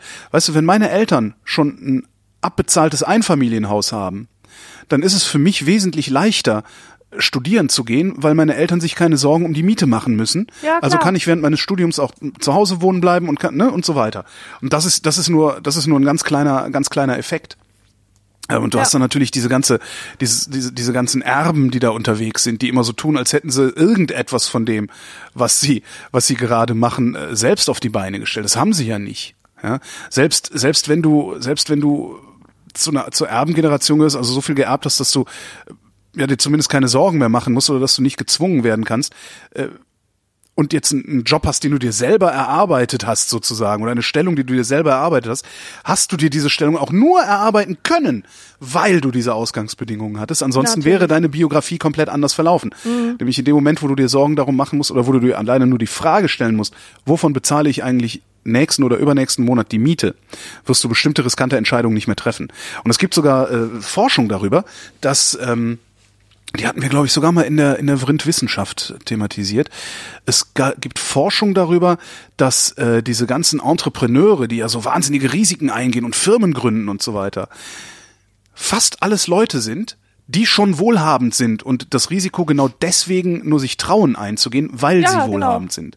Natürlich, So natürlich gibt's dann auch immer wieder äh, Leute, die die es aus eigener Kraft schaffen, wirklich von ganz unten sich, sich, sich hochzuarbeiten. Aber das sind, die sind minimal. Das sind die Ausnahmen, die die Regel bestätigen. Also es ist nicht jeder seines Glückes Schmied. Äh, wenn die Frage so einfach ist, beantworte ich die auch so einfach. Ja. Der Flo schreibt, ich fahre gerade mit dem ICE, was mir da immer wieder auffällt, ist die schlechte Qualität der Durchsagen. Ist ja immer ein Lacher, aber warum kann die Bahn kein gutes Soundsystem installieren? Auf dem Bahnhof ist es ja auch nicht besser. Ist das Absicht? Weiß ich nicht. Ich kann da nur mutmaßen, ähm, dass das Soundsystem ist halt auch immer nur so gut wie der Sprecher, der dahinter steht. So, und also ne, so ein Soundsystem macht halt, arbeitet halt nach dem Garbage-in, Garbage-out-Prinzip. Wenn du da ein mieses Signal reindrückst, dann kommt auch ein mieses Signal dabei raus. Das heißt, wenn ich ganz dicht ans Mikrofon gehe und da auch noch ganz laut reinspreche, weil ich ja der Meinung bin, dass mich niemand hört und weil es ja ein Lautsprecher ist, klingt es halt scheiße. Das ist halt so ein bisschen das Problem. Ich Ah, super. Ich glaube, dass wenn die Mitarbeiter der Bahn äh, ein bisschen eine bessere Mikrofondisziplin hätten, dann würde das auch ganz anders klingen. Aber die, weißt du, du, du hast dann immer so dieses, du, das ist so dieser, dieser, dieser Fernsprecher-Effekt, den man auch kennt. Äh, Leute stehen irgendwie auf der Straße oder überhaupt Leute, die telefonieren, äh, sprechen immer lauter ins Telefon, als würden sie sprechen, wenn sie äh, dem Menschen gegenüber sitzen. Dabei Ja. ist dieses, das, du kannst da in ganz normaler Lautstärke reinsprechen. Ja. Und ich erlebe das auch häufiger bei, bei Kollegen, also wenn ich im Studio stehe, Sendung mache, ähm, gibt's halt so eine Kommunikationsleitung, also draußen ist ein kleines Mikrofon an so einem kleinen Schaltpult, damit können die Kollegen mir unmittelbar aufs Ohr sprechen. So, ne? Kriege ich halt auf dem rechten Ohr äh, vom, vom Kollegen was gesagt. Und die haben auch oft das machen die den Fehler, die drücken den Knopf und gehen dann mit dem Mund ans Mikrofon und dann krieg ich derart laute Ansagen aufs, aufs Ohr, dass ich so irritiert bin, dass ich den Rest der Sendung verkacke. Ähm, und ich sag dann auch mal, nee, mit ausgestrecktem Arm draufdrücken und in Zimmerlautstärke reden. Das ist genau, dann, dann klingt's gut. Und ich bin, würde fast wetten, dass äh, sogar Bahnhofsdurchsagen verständlich wären, wenn die Leute darin geschult werden würden, wie sie in dieses Mikrofon sprechen. ja. Steffen fragt, was sind eure liebsten Meme und könnt ihr sie erklären? Was genau versteht er unter Memen? Naja, Mem, die, die, die Idee des Memes ist ja, oder ein Mem ist äh, eine Informationseinheit, die sich selbst durch die Gesellschaft reproduziert. Ja, ja, Äh, also wie ein Witz. Internetmeme. Also praktisch ein Witz. Ne? Äh, Der Witz ist das klassische Mem. Mhm. Eine Informationseinheit, die sich einfach weiterträgt. Ja. So, was sind unsere liebsten Meme? Ich mag Meme nicht, weil ich repetitiven Humor nicht mag. Oh. Also auch nicht Zum so. Beispiel diese Funk-Scheiße. Ja. Was soll das? Hört endlich auf, das Großartig. zu benutzen, for fuck's sake. Wirklich. Ich fuck's kann es sake? nicht mehr sehen. Was ist das für eins Benutzung von fuck's sake? Ich, Das ist wirklich, das war lustig. Einmal, vor allem, das, das hieß ja, das hieß, hieß ja nie Funk. Vor allem hat es nicht der Typ erfunden, der behauptet, es erfunden zu gibt haben. einen Typen, der Und behauptet, das erfunden alle zu an, haben? so zu reden, obwohl eigentlich nur fünf Leute auf der ganzen Welt dazu berechtigt waren, so zu reden und lustig damit zu sein. ich finde das, äh, ich finde das köstlich. Ich finde das nach wie vor köstlich, das Fong. Weil das, das ist halt so schön, so, so, so überfalsch. Ja, mir, mir macht sowas Spaß. Also mein liebstes Meme momentan ist tatsächlich Fong. Alter. Ich bin da, Ernsthaft? ich, ja, ich bin total schlicht. Es tut mir leid. So, ähm, der Demon fragt, falls ihr ein Smartphone besitzt, besitzt du ein Smartphone? Was? Was? Entschuldigung, ich muss gerade so lachen. Sorry, sorry, das ist, das war nur was in meinem Kopf. Ich bin heute wirklich, ich bin Was ist denn das heute. in deinem muss Kopf? Ich, ich, ich weiß es auch nicht. Ich habe hier einen Wutanfall nach dem anderen. Merke ich gerade. Und ich will das nicht. Ich will das doch überhaupt nicht. Ah. Warte, Immerhin steckt's an, was immer in deinem Kopf ist. Es ist ansteckend. Vermutlich ist es ein Mem. So, ja. Also, Wird's äh, denn gehen? ähm, ich sagte, der Demon fragt, so ihr denn ein Smartphone besitzt, wo daraufhin ich so, besitzt du eigentlich ein Smartphone? Ach so, ja. ähm, ja, ich besitze ein Smartphone. Wie viel Geld habt ihr circa für Apps ausgegeben in eurer gesamten Zeit, die ihr es nutzt? Damit keine Begehrlichkeiten entstehen, sind es unter 10 bis zu 50, um die 100 oder wesentlich mehr. Also jetzt so allgemein in unserem ganzen Leben zusammen oder oder so pro Monat? Oder Also in, in eurer er? gesamten Zeit, die ihr es nutzt. Also es wären bei mir 10 Jahre. tatsächlich in eurer gesamten Zeit, die ihr es nutzt. Ich glaube 100 Euro. Also Das bei mir sind es wesentlich mehr als 100 Euro. Ich habe mir mal eine sehr teure App gekauft und zwar Scrivener. Das ist ach so, ach, ach, das ist ja noch nicht mal für Smartphone. Okay, das ist für den Mac. Ich habe auch schon Ähm. teure Apps fürs Smartphone gekauft. Also ich habe auch durchaus äh, 30 Euro Apps auf dem Smartphone. Also es sind wesentlich mehr als 100 Euro, die ich dafür schon ausgegeben habe. Nee, ich glaube, das ist bei mir wirklich 100 Euro. Ähm, ich habe, das ist überhaupt total krass, als ich das iPhone neu hatte. Da musste ich ganz, ganz viele Apps haben. Und Apps gucken war so meine liebste Beschäftigung von allen. Hey. Ich habe mir zehn Apps pro Tag runtergeladen und war total fasziniert von den Möglichkeiten und so weiter. Und dann irgendwann, schlagartig, habe ich das Interesse an Apps komplett verloren. Ich gucke jetzt nicht mehr in den App Store, was es so Neues gibt und so. Ich habe einfach alles, was ich brauche und irgendwann war Schluss. Da war, war ich einfach gesättigt. Nee, das habe ich nicht. Also es gibt, ich, nee, es gibt halt immer mal wieder ein Problem, das ich habe, das sich per App lösen lässt. Also ein Problem klingt jetzt größer als es ist, aber dass es irgend, irgendetwas gibt, was ich gerne, was ich gerne geregelt oder einfacher geregelt kriegen würde und das lässt sich dann per App lösen und die App kaufe ich mir dann. Und was ich so faszinierend finde, ist, wenn ich sage, wesentlich mehr als 100 Euro, ähm, ich weiß nicht, wie viel wesentlich mehr. Keine Ahnung, das ist über zehn Jahre vielleicht 300 oder meinetwegen auch 500 gewesen sein. Angenommen, es wären 500 Euro gewesen. Ich habe nicht das Gefühl, über den Tisch gezogen worden zu sein. Also die, die äh, Lösungen, die mir Apps präsentiert haben in all der Zeit, waren immer so, dass ich nie das Gefühl hatte, ich hätte zu viel bezahlt. Und das finde ich eigentlich ganz cool. Und ich verstehe auch nicht so Leute, die sich darüber aufregen, wenn eine App 2,99 kostet. Hör mal, der Entwickler muss ja auch von irgendwas leben. Ja, und der soll, nein, der soll damit reich werden. Also ich finde das Ja. halt, die, die, die Idee ist doch, der, das, die, die App kostet 2,99 oder der verdient an der App einen Euro, aber fünf Millionen Leute kaufen diese App und dann hat der fünf Millionen Euro. Das ist doch total geil.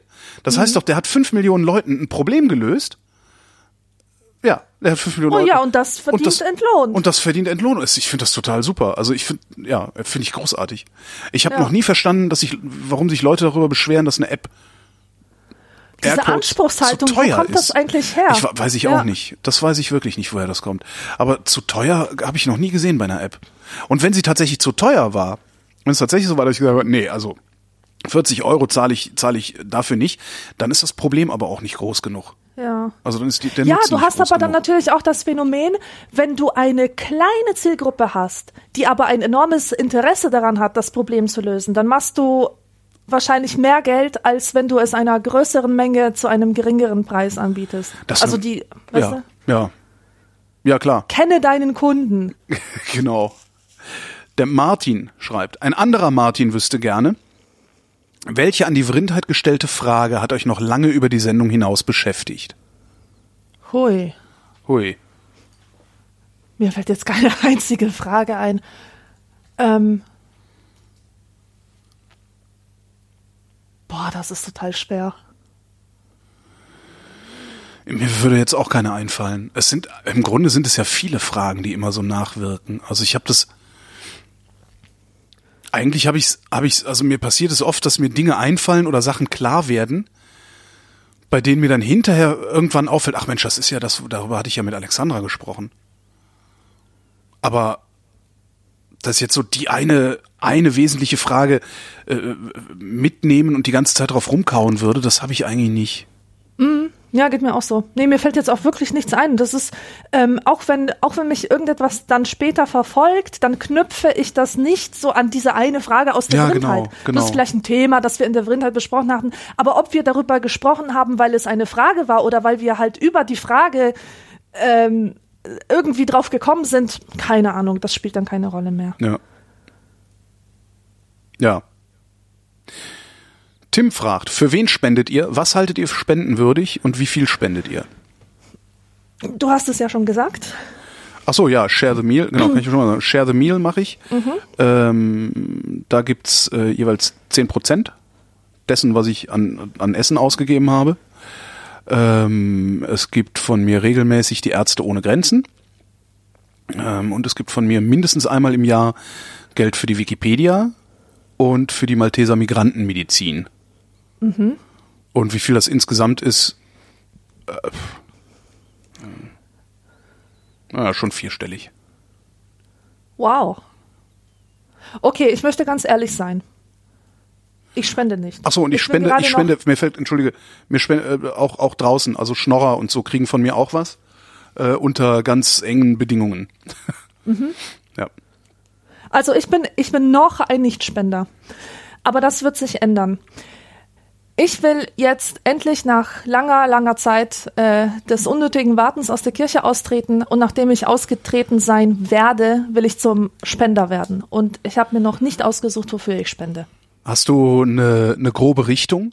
Also weil bei mir ist ja, also ich hatte ja eben gesagt, Ärzte ohne Grenzen, Malteser Migrantenmedizin ähm, und Share the Meal. Share the Meal ist einfach so dazugekommen. Das, das, damit habe ich halt erstmal gar nichts verfolgt. Ich fand einfach nur die Idee gut, das so, so niederschwellig zu machen. Aber bei den anderen beiden Sachen, also Ärzte ohne Grenzen und MMM, äh, ist es halt wirklich so, dass es, dass mir persönlich wichtig ist, dass jeder Mensch eine, eine ordentliche medizinische Versorgung hat weil Gesundheit glaube ich, das Wichtigste ist, was wir haben können.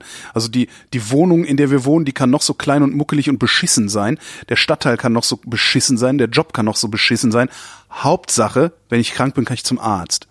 Das ist so ein Ding, was mich tatsächlich auch persönlich treibt. Und darüber habe ich mir überlegt, genau dahin zu zahlen. Die Malteser Migrantenmedizin ist eine Einrichtung, da kannst du hin, wenn du keine Krankenversicherung hast. Also gehst du halt hin und sagst, ich brauche ärztliche Hilfe und die kriegst du, ohne dass gefragt wird.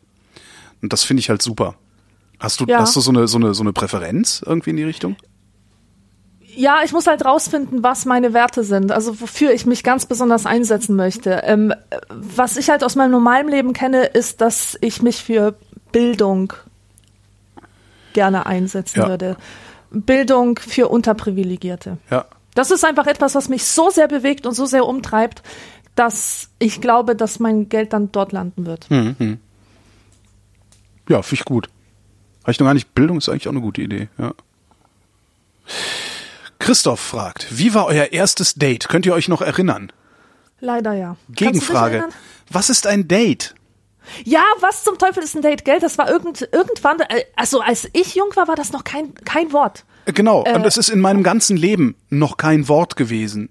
Ich, Genau. wa- Was ist das? Kannst du das erklären? Du bist doch die Pop-Expertin hier. Boah, ich habe keine Ahnung. Ich, ich weiß noch, ähm, also ich glaube, als ich 16, 17 war, ähm, da war das Wort schon in Mädchenzeitschriften vorhanden. Date. Andererseits haben die die ganze Zeit geredet von Boys und Girls. Also wie, wie ernst kann man so ein Wort nehmen? Ja, das war Mein- also mein keineswegs im, im, im Alltag. Ja, wenn du mal einen süßen Boy siehst, wer redet denn so? Niemand redet so. Naja. Genauso sagt niemand, ich habe ein Date. Ja, ich glaube, das kommt einfach aus dieser amerikanischen Kultur. so rede ich halt, wenn ich, wenn ich Innerbeziehungs, also Innerbeziehungssatire mache, dann nenne ich meine Frau mein Girl und sie nennt mich mein Boy. Ja.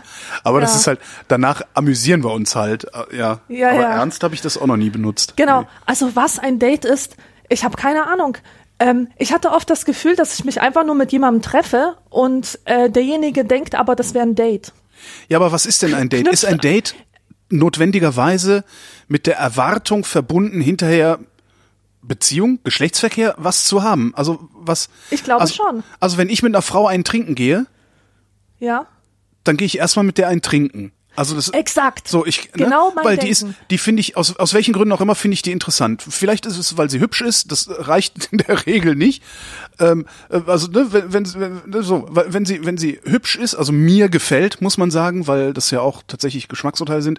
Also wenn sie mir wenn sie mir äußerlich gefällt, wenn sie klug ist und wenn sie witzig ist, dann möchte ich mit der einfach erstmal Zeit verbringen, weil ich das angenehm finde. So sei um mich, ich finde angenehm, dass du um mich bist. Das ist eigentlich so das. Und dann gibt's natürlich noch so dieses Harry und Sally-Moment. Äh, Männer können mit Frauen nicht befreundet sein, weil immer der Sex dazwischen steht, weil Männer sowieso alle flachlegen wollen. Das ähm, spielt, glaube ich, da mit rein, auch bei mir. Ähm, allerdings ist es, glaube ich, dann auch immer noch mal so eine Selbstvertrauensfrage, weil alle Frauen, mit denen ich einen trinken gehe, weil ich äh, ihre Gegenwart angenehm finde, den unterstelle ich, den unterstelle ich gleichzeitig auch, dass die sowieso im Leben nicht mit mir in die Kiste steigen würden. Okay. So, das, ne? Genau, die wollen alle, genau. ja, Mädels. Girls. nee, genau. genau. Ich stelle mir gerade mein Spiegelbild vor. Ähm, ja, also das, ne, das heißt, also ich, ich kann überhaupt nicht auf ein Date gehen, weil ich überhaupt nicht, selbst, selbst wenn ich es mir wünschen würde, also selbst wenn ich sage, meine Güte, an dir würde ich gerne mal rumknabbern, äh, selbst wenn ich es mir wünschen würde, gehe ich sowieso nicht davon aus, dass irgendwas passiert. Darum äh, ist das vielleicht, kann ich darum, weiß ich darum nicht, was ein Date ist? Weil ich sowieso nicht date? Ja. Oder weil ja, ich davon auf. ausgehe, nicht gedatet zu werden, so muss man sagen. Genau. Ich gehe auch davon nicht aus und deswegen, ähm, nee, oder, also mein erstes Date war ja mit Deathless. Ja, aber was ist denn das? Und, aber, ja, und das ist ja, das, genau, genau das. Da, da fangen die Probleme schon an. Weil für mich war es ein Date, für ihn aber nicht. ja. Mit Sicherheit nicht. Aber ist das, was ist denn dann jetzt in, in, in in meinem Sinne zum Beispiel ein Date? Ist das das erste Treffen mit einer Frau, aus der dann tatsächlich eine Beziehung geworden ist? Das Ich erste Treffen mit einer Frau, aus der dann tatsächlich Geschlechtsverkehr erwachsen ist? Ich glaube, das ist ein, ein, ein Date, ist ein Treffen, an das du romantische Erwartungen knüpfst. Ah, Ja, dann, ui, dann kann ich mich an mein erstes Date nicht erinnern. ja.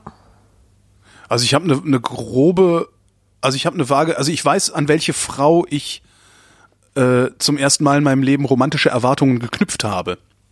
Das weiß ich noch, aber äh, ich glaube, die, das, da gab es auch kein Date. Weil das war so Freundeskreis meiner Eltern, also Tochter, Tochter aus dem Freundeskreis meiner Eltern. Das heißt, man ist eigentlich zusammen aufgewachsen und irgendwann hat's halt äh, Zoom gemacht, So ein Zoom gemacht. um es mit Klaus Lage zu formulieren. War es überhaupt Klaus Lage? Ich weiß gar nicht. Ja, aber nee, kann ich mich nicht dran erinnern. Ja, ich kann mich leider minutiös an mein Date mit Deathliff erinnern. Und zwar fand das an meinem Geburtstag statt. Eigentlich hatte ich das Haus voller Leute. Ich hatte Gäste und so. ähm, aber an dem Tag, wo meine Party war, habe ich mit Deathliff gesprochen und der hat gesagt, mal, hast du heute Abend Zeit, bei mir vorbeizukommen? und ich so, ja klar. Ich habe dem nichts verraten, dass ich eigentlich keine Zeit habe, äh, weil ich eigentlich eine Geburtstagsparty schmeiße bei mir, weißt du? Äh, und ich wusste, ich muss das irgendwie hinkriegen. Ich muss das irgendwie unter einen Hut kriegen. Das, das geht sonst nicht. Diese Chance kommt nicht wieder. Und deswegen habe ich halt meine Party so geschmissen und dann irgendwann um 21 Uhr habe ich meinen Gästen gesagt, dass ich jetzt ein Date habe mit Deathlev und, und sie jetzt leider allein lassen muss. Der Datelev, das alte Datelev. schwere Nöter. Und äh, ich weiß gar nicht, was der von mir wollte. Ich glaube, der wollte mir eine CD von sich geben oder so. Aus irgendeinem Grund hat der, hat der mich zu sich nach Hause eingeladen. Mäp, mäp, Das- Zwischenfrage, mäp. wie haben Ja? deine Gäste reagiert? Ja, die fanden das, die fanden mich verrückt, dass ich überhaupt in den so verknallt bin. Ja. Und ansonsten haben die gedacht, ja, ist doch cool. Wir haben sturmfrei, wir machen hier, Okay. was wir wollen. Also die, fand's, die fanden es nicht schlimm, sondern haben es Okay. mir gegönnt, dass ich jetzt zu Deathlife gehe. Also bin ich zu Deathlife gegangen.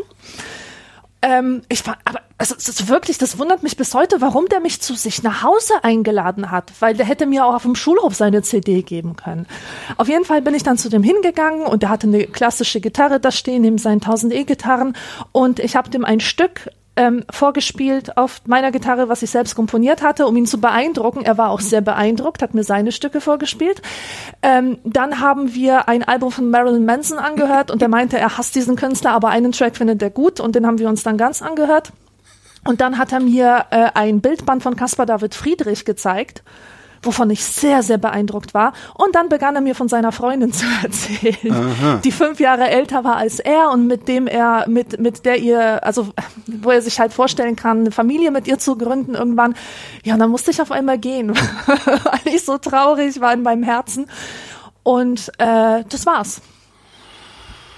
Ja. Kein Kuss, keine Umarmung. Und dann war es auch kein Date, oder? Ich verstehe das alles nicht. Ja, ich, ich sag ja, ich sag ja von meiner Seite aus war es ein Date, denn daran waren Ja. romantische Erwartungen. Warst du schon mal beim Speed Dating?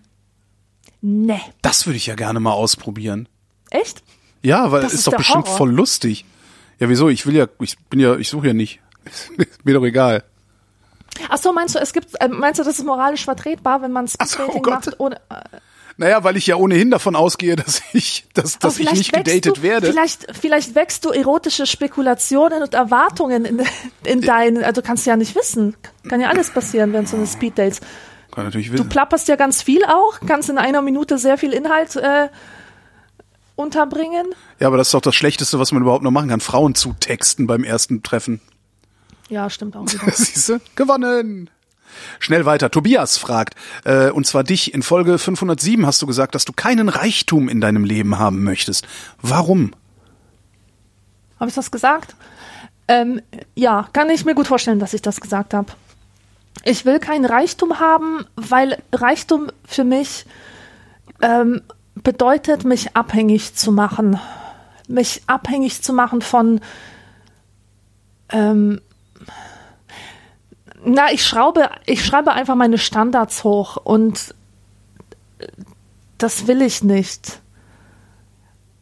Geld ist scheiße und es gibt ja auch so ein, es, es gibt so ein, ähm, so eine Studie, die besagt, dass bis zu einem Jahresverdienst von 75.000 Dollar Geld glücklich macht. Und ab diesem Betrag nicht mehr. Ja, Und das glaube ich gerne, weil das so ein Betrag Ja, ist, der dir mal super, 75. Freiheit ermöglicht. Das heißt, du kannst in der Welt herumreisen, kannst ein gutes, komfortables Haus dir bauen oder so, aber bist halt nicht so dirty rich. ja so aber wäre doch schon mal super, 75.000 Euro im Jahr zu haben, oder? Also, ich fände es super. ja, da würde ich nicht Nein sagen. Das würde Genau. ich, das, das würde ich auf keinen Fall ablehnen. Und das, Aber, und aber Millionen zum Beispiel, das will ich nicht. äh, ich fände ich total super. Also, wenn, wenn's, bleiben wir, wenn wir bei den 75.000 bleiben, ähm, also, dann 75.000 sind so ungefähr die Zinsen, die der Aktienmarkt oder die Rendite, die der Aktienmarkt langfristig ähm, auf ein Vermögen von einer Million zahlt. So ungefähr, ne? so zwischen 6,5 und 7,5 Prozent Zinsen also Rendite äh, kommt da zusammen, langfristig, also im Mittel, im langfristigen Mittel. Das heißt, wenn du eine Million hast, ne, dann hast du die 70.000 im Jahr sicher. Wie geil wäre das denn? Also das, und das fände ich dann schon Reichtum. Wenn ich ein Vermögen von einer Million Euro in Aktien hätte, ja, wo jedes Jahr 70.000 irgendwie rausfallen, das, äh, das fände ich ja schon Reichtum. Klar, bei 10 Millionen sind 700.000, da musst du überhaupt nicht mehr nachdenken, aber ja. Nee, ich hätte schon gern Millionen. Also eine würde mir reichen. Mir würde auch eine halbe reichen. Komm, wer, wer eine halbe über hat, gib mal her. Ja. Ja, jetzt, was, jetzt rechnest Nee, du. Jetzt habe ich dich deprimiert. Nee, ich hab. Ich, oh, ich bin müde. Gut, nächste Frage kommt von Ole. Was ist eigentlich, wenn der Schwindel auffliegt und alle merken, dass man in Wirklichkeit gar nichts kann? Ha! Imposter-Effekt. Genau. Ja, kenne ich. Story of my life. Ja. Das ist so geil. Ähm, weißt du, das, das, Problem, das Problem ist, ähm, dass Leuten, die etwas gut können, dass denen immer von außen signalisiert wird, dass hier irgendeine Magie am Werke ist. Ähm, es gibt so ein, es Dann, gibt doch so eine, das ist ein so guter eine, Hinweis äh, darauf, dass ich nichts kann, weil das ist mir von außen noch nie signalisiert worden. Ah, Ja. Nein, na, weißt du, was ich meine? Es gibt doch, äh, ich habe vergessen, ich vergesse immer ihren Namen. Sie, äh, ich glaube, sie heißt mit Vornamen Sarah. Das ist so eine Cartoonistin, die das Leben einer introvertierten Person äh, ähm, illustriert. Und die hatte mal so ein Cartoon, ähm, wo sie halt ähm, versucht, ihrem Gegenüber klarzumachen, dass sie deswegen so gut zeichnen kann, weil sie viel geübt hat, weil sie viel übt. Ja, Practice, sagt ja, sie immer. Und diese Person so, du kannst so toll zeichnen, es ist unglaublich. Woher hast du dieses Geschenk Gottes? Und sie sagt mal, Practice, Practice. das ist halt immer die Antwort und immer wieder kommt als Reaktion, unfassbar, du bist göttlich begabt. Und ähm, ich kenne das halt auch und das, Aber das, bei, das bei ist der würde halt, bei der würde halt nicht auffallen, dass sie nichts kann, weil sie kann ja was, nämlich gut zeichnen. Ähm, ja, ja, ja, stimmt. Also das, das ist ja so, also das ist ja so eine, so eine, also diese, dieses, äh, dieses Imposter-Syndrom, das existiert ja ganz besonders bei so Leuten wie mir, also bei Medienschaffenden, weil wir ja im Grunde nur Ideen produzieren, heiße Luft produzieren, die äh, ja im Grunde nichts Handfestes produzieren. Und ähm, ich merke das ja an mir selbst und darum eigentlich ständig, ich habe eigentlich ständig das Gefühl, dass ich, dass ich nichts kann, ja, dass ich keine Spezialbegabung habe oder kein, kein, äh, keine besondere Fertigkeit, die ich mir über Jahre erarbeitet habe und sowas alles. Ähm, Und ich muss mir immer und immer wieder sagen, ja, Holgi, du bist seit 20 Jahren beim Hörfunk. Auch wenn diese ganzen Sch- Staatsfunkschreinen Spacken glauben, dass unser eins das einfach alles in den Arsch geblasen kriegt. Ja, das ist ja so die, die, die, äh, das, die, die Vermutung oder zumindest der, der Vorwurf, den, der uns gemacht wird. Äh, wir, wir könnten das ja alles gar nicht, wir hätten das ja alles gar nicht verdient, äh, diesen Job zu machen und wir kriegen da ja einfach nur Staatsknete in den Hintern geblasen. Ähm, es sind ja trotzdem Unternehmen, bei denen wir arbeiten. Und wenn wir das, was wir da machen, nicht halbwegs ordentlich machen würden, dann würden diese Unternehmen uns auch rausschmeißen. Ist mir schon mehrfach passiert, dass ich rausgeschmissen wurde, weil meine Arbeit nicht ordentlich war. Ähm, das heißt, ich muss immer wieder zu diesem Trick greifen eigentlich, zu sagen, du machst seit 20 Jahren Radio, irgendwas scheinst du richtig zu machen, irgendwas scheinst du da zu können, also gut genug zu können, sodass du überhaupt 20 Jahre da überlebt hast. Gleichzeitig denke ich mir dann auch wieder, du machst jetzt seit äh, fünf, nee, fünf, sieben, weiß ich nicht, seit einigen Jahren Podcasts und das hören sich ziemlich viele Leute an und du kannst davon einen Teil deines Lebensunterhalts bestreiten. Also scheine ich irgendetwas zumindest gut genug zu machen oder besser zu machen als andere, die das nicht können. Ähm, aber das, das grundlegende Gefühl, also das, dieses Imposter-Syndroms, das bleibt immer vorhanden. Das ist schon ganz Das interessant. ist ja das. Und ich Das unterstelle ja das. zum Beispiel einem Tischler nicht, dass der das hat, weil der, Ja. da kommt ein Produkt raus, das man anfassen Ja. kann. Nein, aber weißt du, das ist vor allem bei diesen kreativen Berufen so. Ich werde dir mal sagen, was ich denke. Ich habe eine feste Überzeugung, dass ich nicht schreiben kann. das ist nicht mein Talent. Ja. Es kostet mich sehr viel Anstrengung. Es gelingt mir nicht ohne weiteres. Trotzdem sind alle davon überzeugt, dass ich gut schreiben könnte. Ja. Weißt du?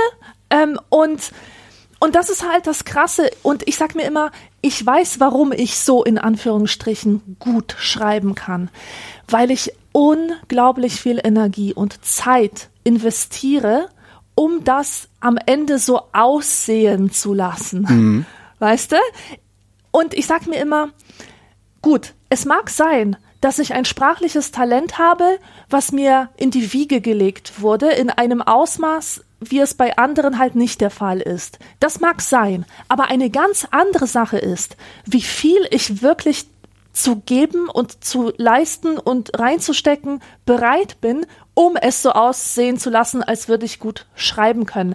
Und ich sag, ich sag mir immer, ähm, diese Leute, die mich dann bewundern und gleich so, oh, Gottesgabe und so, denen sage ich immer, Homma, setz du dich doch mal zehn Stunden am Tag hin und wälze alle möglichen äh, Drehbuch, äh, Handbücher, äh, mach du doch mal Recherche eine Woche lang über ein Thema, ähm, setz du dich doch mal hin und schreib einen Satz hundertmal äh, so, dass, dass er am Ende passt und dann werden wir sehen, ob du auch nicht schreiben kannst, also ob du wirklich nicht schreiben kannst, wie du denkst. Practice, denke, practice, practice. Practice, practice, practice, ganz genau. Ähm, und das ist halt die Sache, die mich oft so ein bisschen hochstaplerisch fühlen lässt, dass einem von außen vermittelt wird, man hätte da dieses wahnsinnige Talent, aber du selber weißt ja, aus welchen Bestandteilen dieses Talent sich zusammensetzt und weißt, wie viel harte Arbeit dahinter steckt. Ja. Und es ist ja auch bezeichnend, dass ich sage, ich lasse es so aussehen, als könnte ich gut schreiben. Was, was soll denn der Scheiß? Warum kann ich nicht einfach sagen, ich kann einfach gut schreiben? Ja. Ja. Was du ja kannst. Weil es geht ja ums Ergebnis, nicht um den, den, Ja, den eben, Weg dahin. eben. An dem Ergebnis zeigt sich das dann. Und trotzdem ist in mir so ein ewiges Gefühl von Unzulänglichkeit, von ähm, also ich, weißt du, ich denke ja auch, das ist ja auch so ein Grund, ähm, dass ich Angst habe, dass wir keine ähm, keine Live-Sendung produzieren können, also vor Live-Publikum Ja, ja. meine ich. Ich denke, sobald das Live-Publikum da ist, wird sich herausstellen, dass ich nicht eloquent bin, dass ich nicht witzig bin, dass ich nichts Kluges beizusteuern habe, ähm, dass ich einfach nur der Mensch bin, der ich in der Schulklasse immer war, der still ist und nichts sagt und eigentlich nur weg will. Ja, ich habe immer Angst vor einer Situation, die mich bloßstellt Ja. als riesengroßer Fake. Ah, okay. Ja, gut, da, ja, verstehe. Das ist zum Beispiel eine Angst, die ich nicht habe, weil ich nicht wüsste, wie man, wie man das machen könnte, also wie man mich da bloßstellen könnte, weil das, was ich mache, also das, was, wie ich publizistisch wirksam bin, behauptet ja nicht, dass ich eine bestimmte Fertigkeit oder Fähigkeit habe. Da bin ich dann doch noch klar im Vorteil dir gegenüber. Also, weil du sagst halt, ich mache, äh, ja, du kannst das machen, was du machst, und zwar unabhängig davon, ob du es richtig gut kannst oder nicht. Ich ja, also ich, es, es gibt halt kein es gibt halt kein kein kein Handwerkszeug in dem Sinne, äh, an dem ich mich abarbeiten würde. ja. Ähm, das einzige, was ich das, der einzige Maßstab, den ich habe, ist halt die Reaktion des Publikums und die Reaktion des Chefs. Ja. So, also und und meine Chefs, ich habe ja mehrere im Hörfunk Auftrags, Auftraggeber und so. Meine Chefs beauftragen mich ja, das zu tun und daraus leite ich ab, okay, ich mach's gut genug und unsere Hörerschaft, die hört sich halt an, was ich mache und daraus leite ich ab, ich mach's gut genug. Also das, das wäre, was, was glaube ich für mich die Katastrophe wäre, wäre, wir kündigen jetzt an, wir machen die Vrindheit live vor Publikum, ihr dürft eure Fragen reinschmeißen, äh, keine Ahnung, äh, morgen, morgen Abend in der und der 500 Leute fassenden Veranstaltungshalle und es käme niemand. Oder es würde nicht voll oder so. Das wäre, glaube ich, das, in dem Moment würde, würde ich denken, okay, ich bin ein Fake. Aber gleichzeitig würde ich dann auch wieder denken, aber so viele Leute laden das runter, was wir machen, vielleicht ja doch nicht. Also das ist so, ich, es, die- die- das ist so eine Angst, die ich nicht wirklich habe. Ich habe auch jetzt auf dem auf dem Chaos Communication Kongress gemerkt, da habe ich so ein paar Veranstaltungen angesagt, also anmoderiert auf der Bühne, äh, zum ersten Mal kein Lampenfieber mehr gehabt. Das war auch ganz cool. Ich hatte kein, also das hatte ich noch nie, ähm, kein Lampenfieber, obwohl ich vor 3000 Leuten oder wie viel auch immer da gesessen haben, gestanden habe. Das war schon echt faszinierend, Ja. dass ich dachte, ja cool, mach mal. Schon interessant. Ja, aber hm. Ja, nach wie vor denke ich, dass der Schwindel auffliegen könnte. Darum hätte ich ja auch gerne diese halbe Million mindestens. um, um wenigstens nicht zu verhungern, wenn der Schwindel aufgeflogen ist. Ne? Das ist ja auch nochmal wichtig. David fragt, äh, wann gebt ihr zur Begrüßung oder Verabschiedung die Hand und wann eine Umarmung? Zweite Frage, ist es euch auch so unangenehm, wenn der Gegenüber eure Hand zu fest drückt? Ja, zweiteres ist mir unangenehm und ähm, Verabschiedung und so. Ich finde Handgeben irgendwie scheiße. Ich umarme viel lieber. Und zwar äh, auch wildfremde Leute. Für mich bedeutet eine Umarmung so cut the crap, weißt du? Ach so. So, wir müssen, wir müssen hier nicht förmlich tun. Nicht mit mir. Ich bin jemand, mit dem man sofort in die tiefen Themen einsteigen kann. Das will ich damit signalisieren. Ja, nee. Und ich weiß, dass das viele Leute befremdet, aber Also Naja. Umarmung mache ich bei Menschen, die ich, die ich mag. Also die, die, die umarme ich. Also die ich mag, wo ich mich freue, sie zu sehen und so. Äh, Und die ich vor allen Dingen gut genug zu kennen glaube. Weil ich finde schon, dass das schon noch einiges an Übergriff hat, jemanden einfach zu umarmen. Und äh, ja, das, also wenn mein Gegenüber meine Hand zu fest drückt, ich, das ist halt so Machtdemonstration, ne? So, ja, ich bin der Chef. Machen auch fast nur Männer. Also bei Frauen erlebe ich das ganz, ganz selten, so einen, so einen, so einen heftigen Händedruck. Ich habe ja nichts gegen einen festen, aber diese heftigen Händedruck, das finde ich halt auch furchtbar. Was ich noch viel schlimmer finde, ist, wenn jemand mir zu lange die Hand gibt. Das ist Ja, halt und kennst du Tag, das, wenn dir jemand einmal die- schlackern, also einmal sch schütteln und gut ist. Und Ja. dann lass meine Hand los, du Arschloch. ja. Ja, das das finde ich so, nee, ich möchte jetzt nicht, während ich mit, während du mit mir redest, musst du meine Hand nicht festhalten. Ja. Du brichst damit überhaupt keine Barriere, sondern du machst, dass ich überhaupt nicht mit dir reden will. So, die Idee dahinter ist ja, ne, äh, so, so, so, so die Aura zu durchbrechen. Ne? Darum, wenn du ein Interview machst und dein Interviewgast will nicht richtig antworten, packst du ihm halt aufs Bein oder fasst ihn an, dann ist er wehrlos. Das hat Michel Friedmann hat das äh, Ja, sehr ja, gut ja, kultiviert gehabt damals im Fernsehen immer. Ähm, und ansonsten finde ich, ich finde das ganz cool, wie die, wie, wie die Ostler das machen. Wenn ich jemanden am, zum ersten Mal am Tag sehe, gebe ich ihm die Hand. Wenn ich ihn zum letzten Mal am Tag sehe, auch. Und zwischendurch nicht. Da kannst du ja auch immer noch sehr viele, es ist ja immer noch so eine, so eine Kulturtechnik hier, in, hier im Osten, äh, an der du Westdeutsche scheitern lassen, scheitern sehen kannst. Die kommen dann morgens ins Büro, ne, ja, Tag, Hand geschüttelt, ähm, und wollen das dann aber mittags schon wieder machen, weil sie denken, ja, hier schüttelt man sich immer wieder. Und dann ist das, das ist immer sehr lustig. So ein bisschen so ein Jägerschnitzel-Effekt. Ja. Ja, und sonst, äh, wenn es zu viele Leute sind, also wenn dann irgendwo fünf Menschen sind, sage ich halt auch nur noch Hallo zusammen oder so. Ja, aber, aber sonst schüttel ich dann, ja. So. Kommen wir nun zur Höflichkeitsfrage von What's His Face. Esurel. Es Esorel, genau. Und ähm, Die lautet, die lautet, wie geht es uns heute? Abgesehen davon, dass ich total mies geschlafen habe, weil ich mich irgendwie am Anfang des Schlafens schon irgendwo verrenkt habe, geht's mir ganz hervorragend. Mir geht's total beschissen und ich hoffe, man hat das in der Rindheit auch gemerkt. Mir geht's Ich total ich beschissen bin und ich halt- hoffe, ihr habt auch drunter zu leiden. Nein, nein, nein. Ich hoffe, man hat es. Nein. Oh Gott, meine Absicht wird hier total verfehlt. Ich wollte sagen, Entschuldigung. Entschuldigung, dass ich einen Wutanfall hatte- in dieser Brindheit, aber ich bin echt schlecht gelaunt. Ich bin, glaube ich, einfach nur erschöpft. Ich bin erschöpft. Ich hatte gestern einen schweren Tag. Ich habe sehr viel gearbeitet und gemacht und ich bin einfach fertig. Ich brauche auch der Winter schlaucht mich total. Eigentlich müsste ich wieder auf eine tropische Insel fahren und, Ja, das sowieso, aber und mich ja. dort erholen. Nee, mir geht's, also es ist, bei mir ist es komplett anders. Also bei, bei mir ist tatsächlich immer noch, was wir in der letzten Sendung schon besprochen hatten, dass dieser Druck, das Buch fertig zu machen, weg ist. Das ist nach wie vor halt das nach. Diese, diese, diese Befreiung davon, also diese, dass ich wieder Luft zum Atmen habe, so, so vom, vom Gefühl her. Ähm, äh, und, und sonst, nee, es ist alles irgendwie, alles irgendwie gut. Also ich habe gerade nichts zu jammern. Heute Abend habe ich einen Tisch in einem schönen Restaurant beim Griechen, der nur Biofleisch verkocht. Wie geil ist das? Weißt du, du kannst zum Griechen gehen, kannst diesen absurden, fiesen, gebratenen boah, dir reinhauen, ist aber alles Bio. Musst dir keine Sorgen, finde ich super. Und danach werden wir in eine sehr schöne Bar gehen, in die ich gerne gehe. Also alles prima. Morgen gehe ich ins Kino. Ja, super. Dann Es lass dir liegt gut irgendwie gehen. nicht noch Arbeit rum, die dringend gemacht werden muss. Also alles total super. Um dich jetzt noch mal ein bisschen weiter tiefer runterzuziehen. Ja, nee, sowas. Nur schlafen müsste ich halt noch, aber da kann Nein, ich ja ich- gleich noch ein Nickerchen machen. Ich freue mich für dich. Ich freue mich für jeden, dem es gut geht. Echt? Für Ja. jeden? Gibt's niemanden, dem du wünschst, dass es ihm nicht gut geht? Nee. Echt nicht? Null? Fällt mir jetzt keiner ein. Wenn ich lange genug nachdenke, bestimmt, aber Also zwei, drei Leute würden mir einfallen. Ja.